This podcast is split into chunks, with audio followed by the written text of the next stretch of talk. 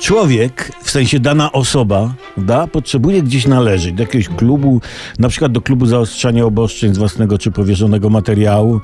W Nowej Zelandii sporą popularnością cieszą się kluby trumienne.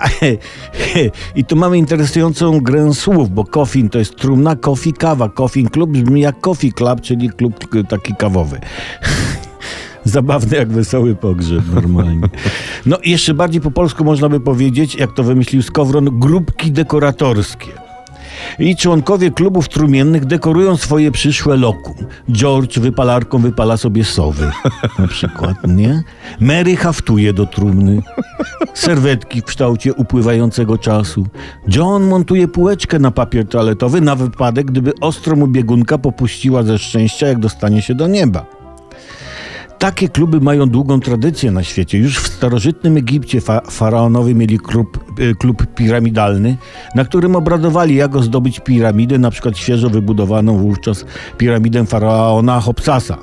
Do klubu chodził też faraon to tu, to tam, ale chłopina nie mógł się zdecydować, gdzie chce mieć piramidę i nie ma. Osobiście jednak wolałbym wydać kasę na porządną stypę jeszcze za życia, niż zdobienie sobie przyszłej trumny. Żeby żałobniko, żebym żałobnikom nie zazdrościł po śmierci, że ja tu se leżę, normalnie zamknięte, oni imprezują z mojego powodu, ale beze mnie.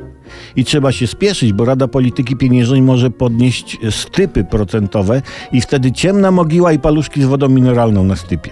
Dlatego ludzie, Imprezujcie, jak jeszcze żyjecie, a ozdabianiem trumny niech się zajmie rodzina po waszym odejściu do, miejmy nadzieję, lepszego świata.